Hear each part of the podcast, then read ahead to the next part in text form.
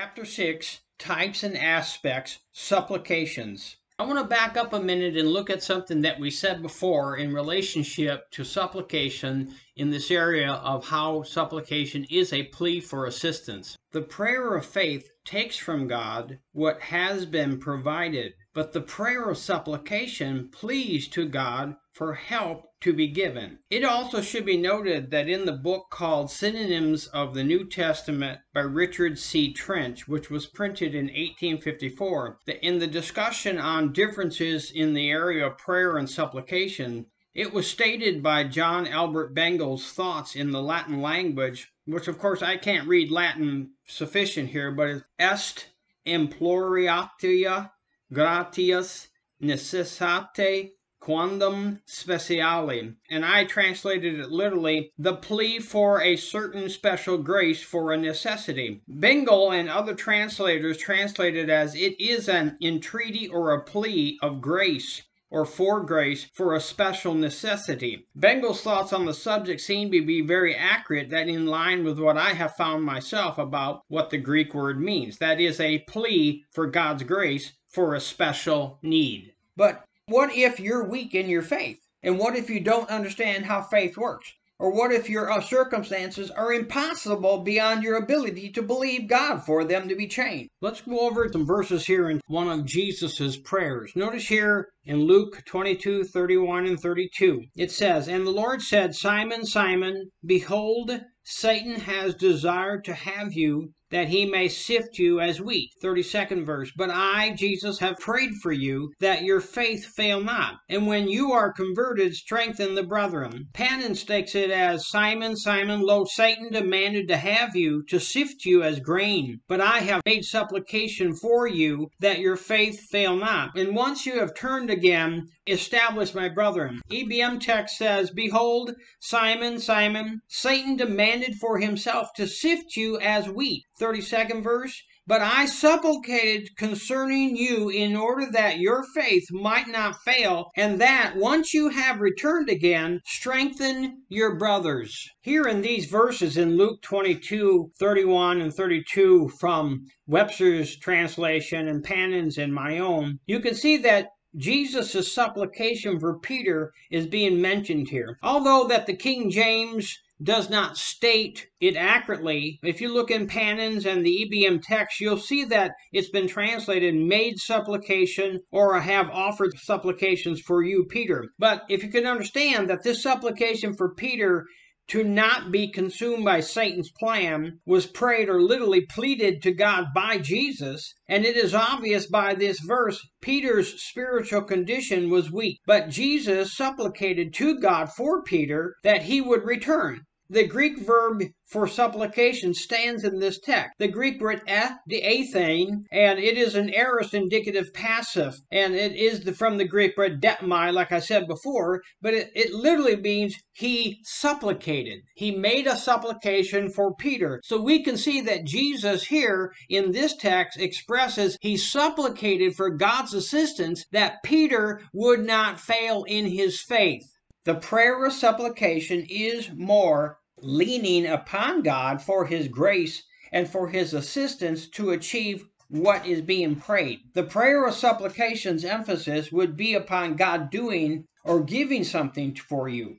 Again, in the supplication, we can see the reliance factor upon God to do something. Also, in the prayer of faith, the release of your faith in the prayer to God is only once. Again, if you release your faith twice on the same prayer, you would be saying, "I did not believe I received it the first time I prayed it." But in a supplication, and in the difference between these, in a supplication, the prayer of supplication could be prayed more than once, like the prayer of submission till you receive the information of what his will is. But the supplication is not like the prayer of faith, because the prayer of faith requires you to believe you received something before you pray. Now notice here again, also in the prayer of faith, the release of your faith in prayer is only once. But in a supplication, you could pray the supplication more than once. You could repeat your supplication again and again, and in that case, you would not be in unbelief in your praying that way.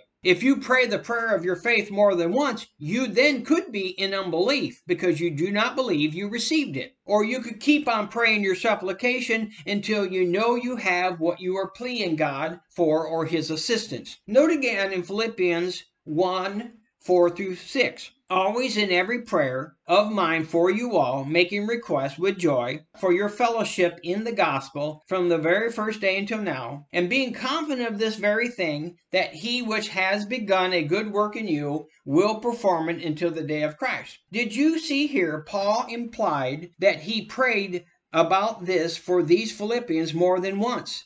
Notice again, supplications are progressive. They can be prayed over and over. The prayer of faith being released by someone could not be prayed more than once, or you really would not believe you received what you prayed about. Where the prayer of faith stops the asking part after the believing you received happens and starts the thanking God part for what you have received by your prayer being released, supplications continue the asking or the process of asking. Likewise, in some other types of prayers, for example, the prayer of intercession, you could keep on interceding to God about some event so as to stop it from happening until you know you have the interceding is achieved. Did you notice in the context the word fellowship in this supplication in Philippians? And the thought that he, God, will perform it. Out of necessity, a supplication could be prayed over and over. One reason is that that is true is that what you're praying for cannot be fixed by only one prayer. Note, and there are some things that believing you received it won't help because you cannot just get everything at one time. Note here the word fellowship. Fellowship is a progressive type of thing. Praying for God to help us grow in fellowship once will never be enough, because we are continually growing more and more. Notice again the fifth verse, which reveals to us what Paul's supplication was for. It was a request for divine assistance or God's assistance in the area of fellowship of these Philippians. God will not disrupt nor interfere with our lives without us asking him. But if someone will ask him, and in this situation, plea for assistance, he will respond. This supplication for divine assistance is seen here. The reliance factor can be seen. Go to the ninth verse, which is a part of the same prayer also, and you will see Paul praying for the love of the saints to increase with God's knowledge. Philippians one nine. And this I pray, that your love may abound yet more and more in knowledge and in all judgment. In this particular verse, we have two words that are very important. The word knowledge, epignosis, is a dative noun that's implying experiential knowledge. And in the other word, judgment, aisthesis, is the word means inward perception, to show us that your love can abound by experiential knowledge of the knowledge of God, and also aisthesis, the inward perception of God in our hearts, or the love of God by his nature. You can see that this prayer of supplication that we just stated in the ninth verse is also for God to assist these Christians to grow in love through his knowledge and them being conscious of the love of God, or their inward man being perceptive. You see, the love of God is a spiritual quality. So if you were more aware of it, that is where it dwells in you, you would be more inward conscious, in your conscience. If God through the Holy Spirit doesn't lead us into all truth, we're never going to grow. There is then certain aspects of our Christian growth where the Christian does need to rely upon God and his work of the Holy Spirit in our life, that is to lead us and guide us into all truth. Growth takes both man and God working together. This could be one of the reasons why the body of Christ in some area or some aspect is not growing up into the fullness of God in certain churches. There could be a lack of true supplication or pleading for God's divine assistance in their growth. Or right on the other hand, after we supplicate God for the matter of his grace assistance, the person you're supplicating for does not do anything to cooperate with God. That is to say, they don't pick up their Bible. They don't meditate in the Word of God. God can bring you right up to your choice, but he can't make you make choices. Now, if you go to the nineteenth verse of this same chapter, note it. For I know that this shall turn to my salvation through your prayer and through the supply of the Spirit of Jesus Christ. Again, if you look at this phrase beneath the surface in our English language, you'll see diathete, humon, deesis. And there is the Greek word deesis again, but the genitive form, meaning through all supplication. Paul said that God would supply to him in this verse through the Spirit of Jesus Christ, he would supply to him through their supplications. If you look at the context, we can see that Paul was telling us in his bonds or imprisonment, but because of the saints' supplication or their plea on behalf of him, God would supply for him, or he would assist him. There is a direct connection between the supplication of the saints in this verse and the supply which Paul believes God would give him. A supplication would move God to give special grace for your circumstances. A supplication does not stop your circumstances, but it would minister his grace to go through them. This is also a supplication. Let's now go to the fourth chapter and the sixth and the seventh verses. Philippians four, six and seven. Be careful for nothing, but in everything by prayer and supplication with thanksgiving let your requests be made known to God, and the peace of God which passes or goes beyond all understanding shall keep your hearts and minds through Christ Jesus. In this sixth verse, the translators translated the Greek word deesis accurately in the King James Version, so we see the word supplication standing here at where it's being used. Although in this verse we see here, there is more than one aspect of prayer in use. As I mentioned before, when we talk about supplication, prayers, intercessions, and giving of thanks, you're going to notice in this verse, there's more than one kind of prayer being mentioned. We can see here the use of the prayer of supplication. This sixth verse tells us to be anxious or have anxiety for nothing, or absolutely don't have anxiety. We are told to not have anxiety in anything. Now in the sixth verse, it literally reads these words, tain prosukein, kai tain dease, meta eucharistias, which again is in the prayer and in the supplication with the giving of thanks. This whole verse would sound like this, be anxious for nothing, but in everything in prayer and in supplication with thanksgiving, let your requests be made known to God, and the peace of God, which surpasses all thinking, will guard your hearts and your thoughts in Christ Jesus. Notice here the thought in everything, and the thought having anxiety. It is easy to see here that Paul was concerned about these Philippian Christians, and us also not to have anxiety in our circumstances. It isn't that we're not going to be having anxiety, but you don't have to yield to anxiety in your circumstances. There will always be situations and circumstances which could produce anxiety in our lives, but it is not God's will for us, you and me, to have anxiety in them. God's way is his peace, and oh, how important is peace, the peace of God in our life. We can see from these verses, it is our responsibility to pray, and as stated here, also supplicate or plead for God's assistance. Peace is a quality of the born-again spirit, which we have from God, and of course, can be spiritually developed within us. But God could give you special grace, which would produce peace also. Notice the seventh verse, Philippians four, seven. And the peace of God passes all understanding shall keep your hearts and minds through Christ Jesus. Again, the word hearts and minds are plural. The first word cardias is a noun about the inward man. And the second word minds, literally the Greek word noemata, a plural noun that is expressing the thoughts that we have. So the peace of God in this supplication could go beyond our understanding and shall keep our hearts and our thoughts through Jesus Christ. So this was here is talking about a God-given peace. If you keep in mind the context here, the seventh verse is the result of the previously assumed requested prayer, supplication, and of course the thanksgiving. The result would be that God's peace, which can go beyond all full understanding, would keep our hearts, the inward man, and thoughts of the inward man while we are in those circumstances, till we come out on the other side, you might say, or they change. Note the statement, in Jesus Christ. This supplication being provided and also being prayed by these saints, it says here, it is in him or in Jesus by which this guarding or keeping is happening.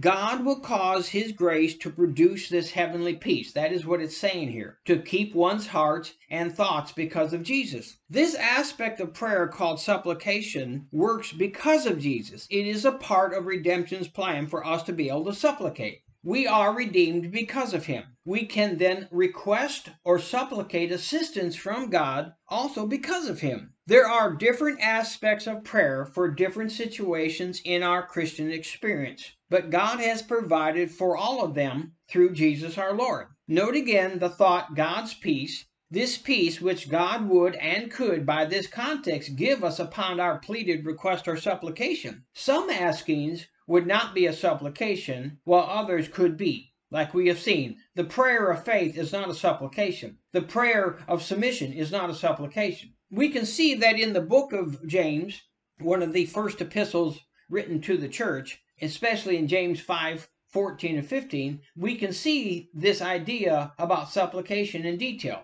James five fourteen through sixteen. Is any sick among you? Let him call for the elders of the church, and let them pray over him, anointing him with oil in the name of the Lord. And the prayer of faith shall save or restore the sick, and the Lord shall raise him up, and if he has committed sins, they shall be forgiven him. Confess out to one another, and pray for one another, that you all may be healed. The effectual fervent prayer of a righteous person avails much. If we look here in these verses in the book of James, the fourteenth verse tells us, if any one or any sick person is among you, to call for the elders. Actually, it's a command. You call for the elders of the local church to come and pray a prayer of faith. And the word pray there again is a command. It is a the command that you all pray or offer a prayer of faith. And that is to be the prayer of faith that the God would raise them up. And the prayer of faith here is not a supplication, but would be a prayer where a certain amount of faith or trust in God's healing power or provision would be released